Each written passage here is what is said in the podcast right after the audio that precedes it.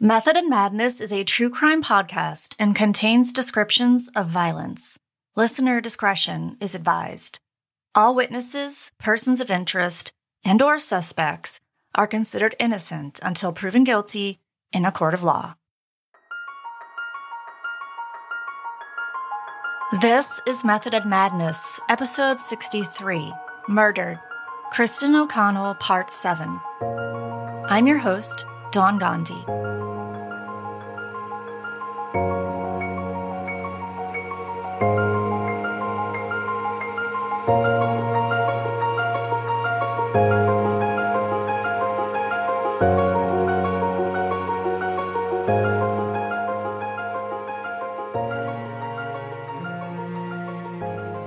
Previously on Method and Madness.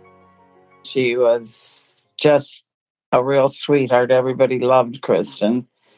She loved loved to laugh and it was her laugh was contagious. I mean when she laughed everybody kind of joined in and and just she would just sit down and talk about anything and everything and wasn't in a hurry as far as she really kind of listened to people and you know gave her um, thoughts about different subjects and things like that. If she wanted to be your friend, she didn't care if you didn't want to be her friend. She'd make you her friend, you know, because she was just impossible not to like. She was beautiful. She had long brown hair, you know, beautiful eyes, just a an amazing way about her. But like I said, it didn't matter if you didn't want to be her friend, you would end up being her friend vowed that after she was found there that I would never rest, never until I find out who did this to her and who killed her. Hi, and welcome back to another episode on the unsolved murder of Kristin O'Connell. Thank you for being here. This is the seventh episode in Kristin's story. If you haven't listened to the first six parts, I recommend going back and starting with episode 56, which was released March 7th. In the sixth part of Kristin's story, I told you how a timeline episode was on its way, as I've been combing through a lot of details and wanted to present them as an accent to this miniseries. The hope is that it could help the case or spark a memory in someone. It's also a way of keeping Kristin's story alive and a reminder that this story is yet to be finished. I debated how to present the information. There's a lot of it. I wrote and rewrote, edited. I still want Kristin to be the focus, though. This series has already been heard all over the globe and generated several tips, all of which have been sent along to the New York State Police and lead investigator, Pete McCadden. And for that, I'm so very grateful, and Kristin's family is too, so thank you. Thank you for caring about her. Aside from the tips sent in, so many listeners have reached out expressing their sympathy for the O'Connell family and a desire to see this case solved.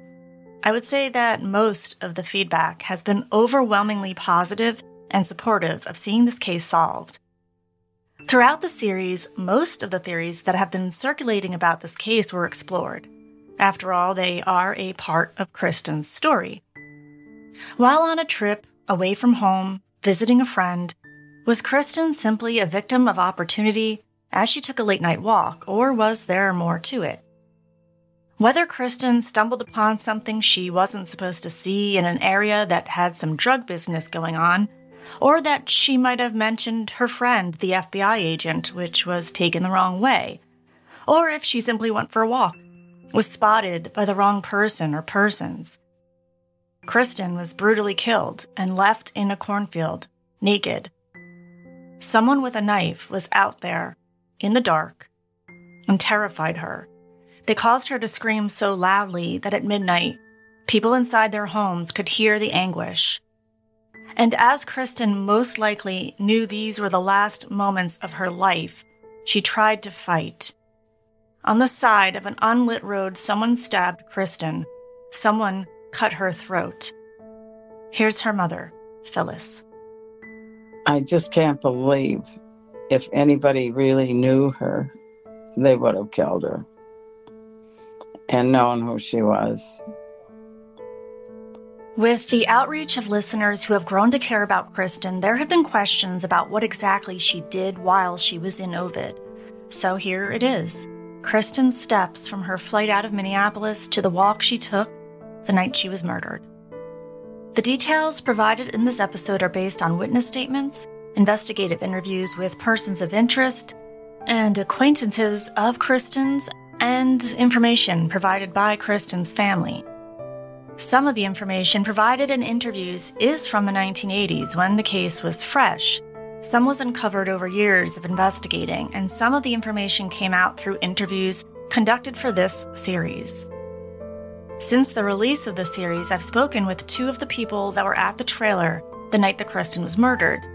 I'm very grateful for their input and their kindness. They want to see this case get solved.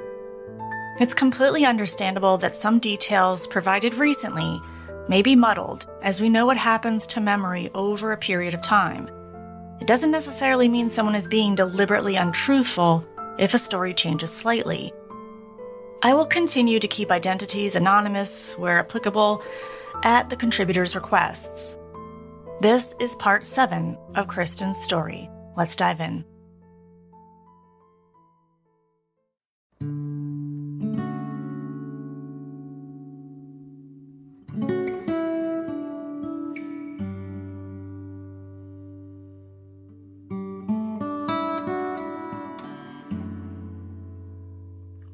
20 year old Kristin O'Connell was a college student at the University of Wisconsin Stout on spring break in March of 1985.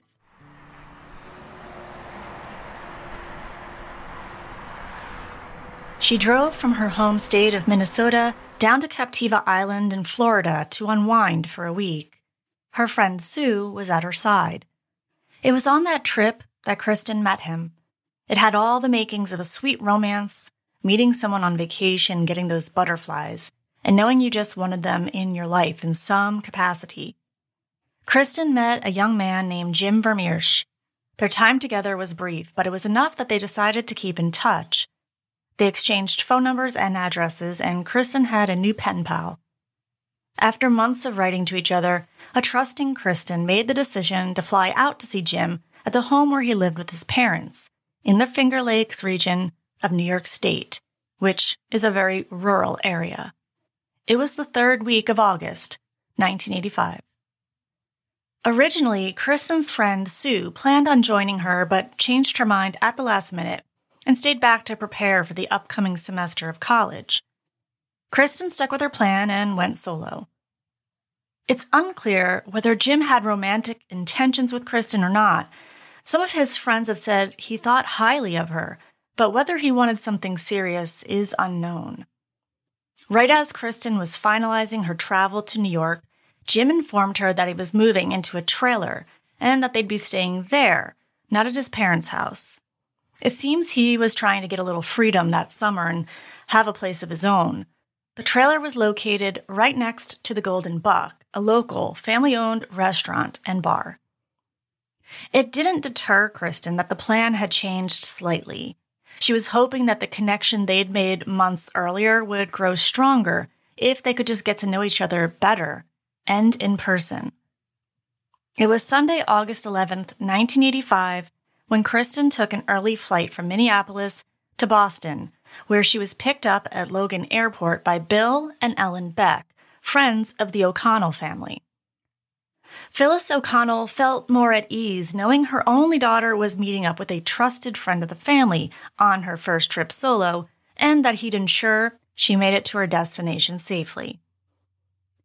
Kristin was with the Becks for the rest of that day, seeing the sights in Boston. The following day, Monday, Bill Beck drove Kristin down to Phoenix, New York, to the home of Mary Holland, an old friend of both the O'Connells and the Becks.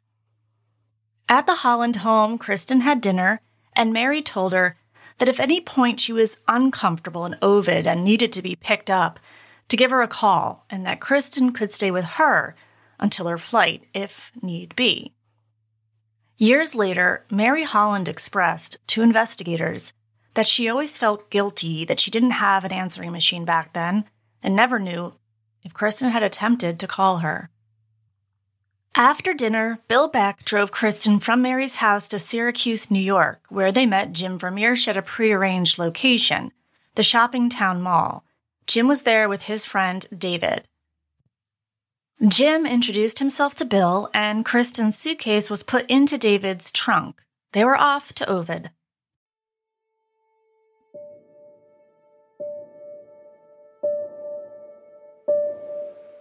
The three arrived in Ovid late that night, and when they got to Jim's trailer, David's girlfriend at the time, Anne, was there waiting with another friend of the group, Chris. They all sat around, chatted, and Kristin was Kristin, the very one we've learned to know and love. She was friendly, nice, easy to talk to, though there may have been a little bit of awkwardness as this was her and Jim's first time seeing each other in months.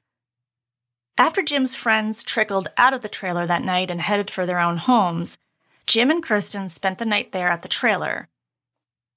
There was one thing that Kristin's younger brother Kyle told me when we chatted for episode six, something that really stood out and possibly answers more than one question surrounding the case. It may answer these two questions. Why wasn't Jim interested in Kristin romantically as she began to realize the longer she stayed in Ovid, and what was so uncomfortable about being there that Kristin wanted to leave early. In episode six, my dear friend Kyle O'Connell described teenage males more eloquently than I can muster as bags of hormones. And I can't stop thinking about the connection between Jim not being interested in his guest and Kristin wanting to leave early. Is it possible that the first night at the trailer, Jim tried to advance things to be sexual in nature, and Kristin, a virgin, saving herself for marriage, declined? It could explain why Jim spent the next two days working, and why Kristin would begin to feel like he didn't want her there. If he thought she was flying halfway across the country to see him, did he have an expectation?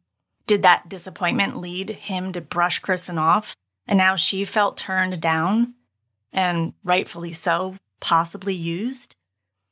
The following day was Tuesday, and Jim, who had a few different jobs that summer, worked and even picked up some extra shifts that week.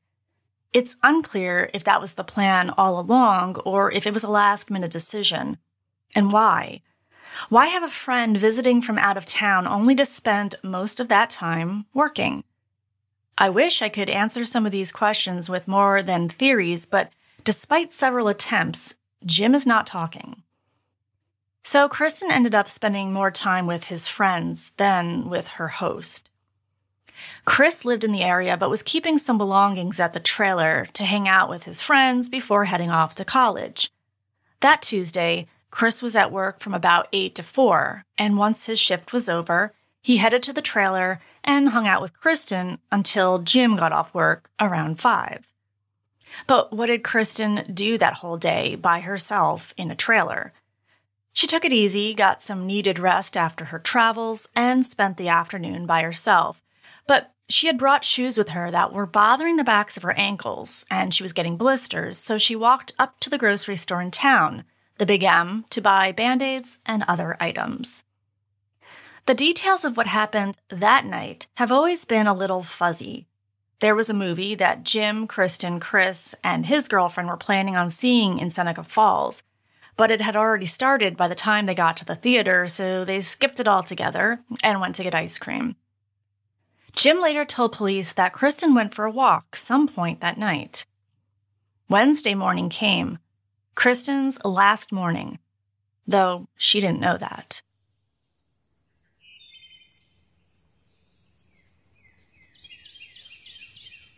Jim worked from 10:30 a.m. until about 5 that day, but Chris was off and he and Kristin spent the day together.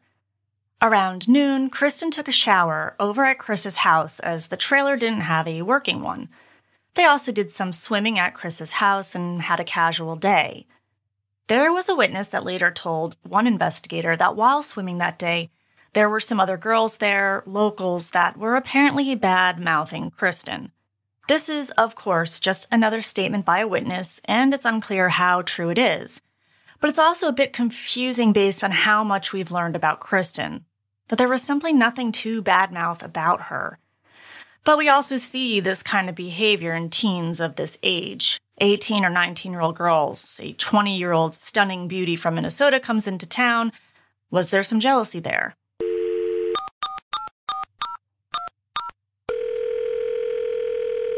At some point that afternoon, Kristin called her mom, Phyllis, from the payphone inside the Golden Buck and let her know that she was coming home earlier than expected. You'll remember that Phyllis was unable to ascertain exactly the reason Kristin was cutting her trip short. We know from Kyle O'Connell that his sister would have had to be pretty unhappy or uncomfortable to want to change her plans like that. And further, this was the 80s and not a time when you could easily change a flight without a lot of hassle, anyway. After Jim got off work, he didn't go see Kristin. He went to his friend Anne's house, which her family was in the process of moving out of, and the two swam in her pool one last time. According to an interview she did with investigators, Jim was feeling uncomfortable around Kristin at this point. She seemed to see him in a romantic sense, whereas Anne didn't think that Jim felt the same about Kristin. That evening, the heat still hadn't broken, and Kristin, along with some of Jim's friends, went swimming at Anne's grandma's house on the lake. We discussed this at length in episode 5 how there were at least three different versions of what happened that day at the lake. The group had encountered Gary Harris, a young teen who had stolen David's car and taken it for a joyride. Depending on which version of events you believe, the group either drove Gary back to the Golden Buck and dropped him off, or they brought him down to the lake with them, either as a friendly invite or as a threat, even going so far as to hold his head under the water until he came up choking. In this version, Kristin intervened and had Gary sit with her while the others swam. This is probably one of the biggest discrepancies from that day, as each version is starkly different in details and in intent. I imagine that Gary's version of the truth may be the closest to reality. Whether or not the retaliation about the car was actually that extreme or not will probably never be known. But if that's the closest to the truth, it makes sense that the other's version of the events, when questioned by investigators, would be to put them in a more innocent light. Besides, it's pretty hard to believe that right after a teenager steals your car, you'd be inviting them for a friendly swim. That night, according to a few statements, the group was supposed to attend a concert, but that didn't happen. This is where another discrepancy lies. Anne told an investigator back in the 80s that she had tickets to see Don Henley the night of Wednesday, August 14th in Binghamton, New York. But she and her friends, Kristin included, didn't go because Anne had been in a minor car accident that week, and her parents wanted her to stay close to home. So instead, the group stayed around in Ovid and hung out at the trailer. But Don Henley didn't have a show there on the night of Wednesday, August 14th. So why tell an investigator this? You can find a link to this information in the show notes. Don Henley performed in New York City on Friday, August 9th, in Ohio on Tuesday, August 13th, and then he didn't have another show until Sunday, August 18th in Saratoga Springs, over three hours from Ovid and two days after Kristin's body was found. So, is this an issue of memory? Could there have been tickets for something else? Who knows? Could this have been something that any investigator could easily fact check? Absolutely. So, why lie? I don't know. Instead, the group hung out at Anne's house that evening where they played pool. They stayed there for about 45 minutes before heading back to the trailer. The group started to trickle in at the trailer around 10:30 p.m. and there were 9 people hanging out, including Kristin, and the friends sort of came and went throughout the night. So, we're at the point in the night where Kristin takes her walk, the walk that ends in her murder. Let's take a break.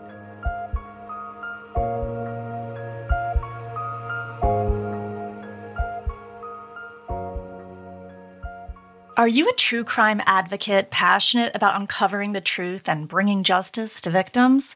You can immerse yourself in an unforgettable experience at this year's True Crime and Paranormal Podcast Festival, which takes place in Austin, Texas, August 25th to the 27th, 2023.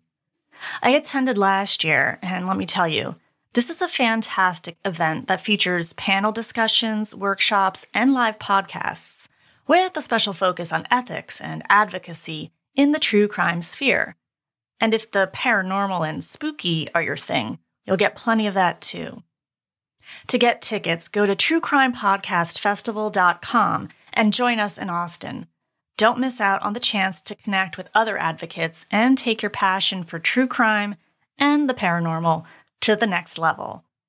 Use the code METHOD for 15% off your ticket and spend the weekend with some very special guests. Julie Murray, sister of missing woman Maura Murray, Tara Newell and Collier Landry of the Survivor Squad podcast, and the family of Katie Palmer. That's truecrimepodcastfestival.com. Hope to see you there. The people that Kristin left behind in the trailer when she went out for her walk were all cleared as suspects, and truth be told, those close to this case don't really believe that any of them were directly involved in the murder of Kristin O'Connell. But some of the silence, the discrepancies in stories may come from events that would indirectly lead to Kristin's murder. If Jim hadn't blown Kristin off, if he had been more present, if the situation with Gary Harris hadn't occurred, would Kristin feel uncomfortable? Would she have taken a walk that night if she were having a great time? It still doesn't make anyone but the killer responsible for Kristin's murder. Now, there are also a few versions of when and why Kristin went for a walk that night and who saw her leave the trailer. One witness said that Kristin had pulled Chris's girlfriend aside and asked to talk. The two had become somewhat friendly, and Kristin felt comfortable talking to her. During this conversation, Kristin expressed her disappointment that Jim didn't even seem interested in her and asked, Why did he even invite me here? Some have said that Jim actually had a girlfriend at the time, and that may have contributed to him brushing Kristin off, though nobody seems to be in agreement on whether or not that was the case. Jim told investigators in 1985 that this wasn't the case. Kristin told Chris's girlfriend she was going for a walk. Possibly to clear her head, she walked out of the trailer. She then headed toward the area of the Golden Buck. Nobody else saw her leave, as they were all down at the other side of the trailer. Now, other witnesses from the trailer told investigators that they did see Kristin walk out of the trailer but nobody was concerned. It was just a walk. Some accounts of that night are that Jim was there when Kristin walked out. Others say he'd already left to go get a pizza up at Buster's on Main Street in downtown Ovid, around 11:40 p.m. in one of his friend's cars. Locals have been skeptical about this detail, saying that there was no way Buster's was open that late on a Wednesday in 1985. But according to an August 21st, 1985 interview with the owner of Buster's, they were indeed open. Martin Ahaus, the owner at the time, said that Jim showed up that night between 11 and 11:15 before a big rush they had at 11:30 and then the business closed at midnight. In any case, the one discrepancy with this is days later when Phyllis O'Connell asked Jim why he didn't take Kristin with him to go get pizza his response was that he went on his motorcycle and Kristin didn't want to ride on it. It's these discrepancies and others that prompted Phyllis and Mike O'Connell to tell reporters in 1985 that there seemed to be a lot of confusion about the people that Kristin spent her time with, about who was where, who was doing what. And back then, it probably should have been pretty simple to retell the events as it was so fresh. It's estimated that Jim was gone for only 15 minutes and that when he returned to the trailer, Kristin was already gone.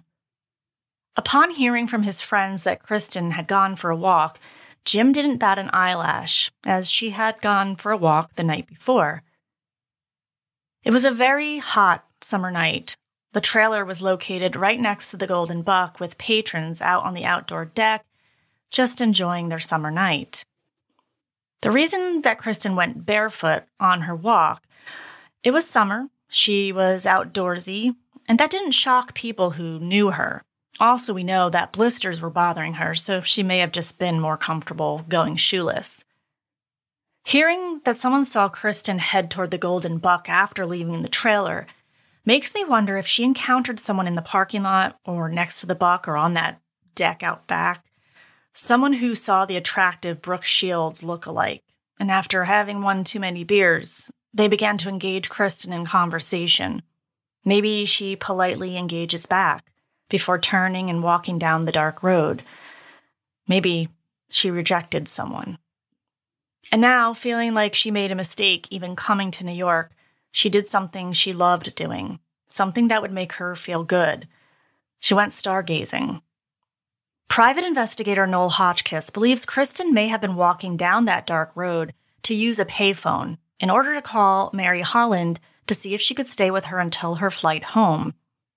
Noel's hunch is that the reason Kristin turned around and headed back the other way toward the village and toward the trailer is that the business which housed that payphone was dark. After some time had passed, the kids in the trailer started smoking marijuana, Chris's girlfriend, who didn't want to engage in that, was getting concerned that Kristin hadn't yet returned. She and Chris went out looking for Kristin after she hadn't come back for 20 ish minutes. The Golden Buck and the trailer are situated on Seneca Street, and Ann Street runs perpendicular. They walked down Ann in the darkness and paused near the intersection of Hawkins Road when they heard the scream described multiple times by witnesses as blood curdling, followed by a muffled cry. The pair returned to the trailer and told their friends what they'd heard. Jim said he drove about looking for Kristin sometime after that and also walked a friend home. And after all of that, Kristin still hadn't returned, and nobody found her while searching. Everyone had left the trailer by 2 a.m. According to the medical examiner's report, Kristin was already dead by then. Was she lying in the cornfield? Shoved into a car or a truck somewhere? Wherever she was, she was discarded, left without even the dignity of her clothing on top of her. Back in Minneapolis, her family slept, unaware that their lives were forever altered in the most terrible way. Kristin was found that Friday just after 5 p.m. And here we are at the time of this episode release, 13,795 days since. I've been asked a lot during this journey what do you think happened to Kristin O'Connell? Full disclosure the only people that have full access to all of the files on this case are law enforcement officials. There's most likely a whole lot we don't know suspects, persons of interest written down somewhere in a filing cabinet, somewhere in New York State. All that said, from combing through what I do have access to and talking to the people who want to talk, and thanks to the tireless efforts of the private investigators over the years, I have my opinions. Some of the theories I've presented throughout the series, I don't personally or necessarily believe are tied to Kristin's murder. But my opinions aren't what's going to solve this case. The goal, all along, of launching this series was to get attention on the case and to push for DNA to be tested. It's sitting there. There's evidence. It's time. There's renewed interest in the case. Kristin is being talked about, and people care. So here's your call to action. Keep sharing Kristin's story. Share it with three people if you can and join the Facebook group Justice for Kristin O'Connell to get updates and information on upcoming calls to action. I've said it once, but it bears repeating. This isn't goodbye, so until next time.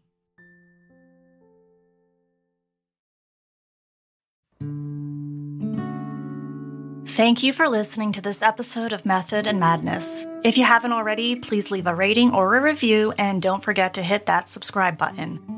To connect, I'm on Twitter at MethodPod and on Instagram at Method and Madness Pod. To chat, suggest a case, or discuss the episode, reach out to me at methodandmadnesspod at gmail.com. Method and Madness is researched, written, and hosted by me.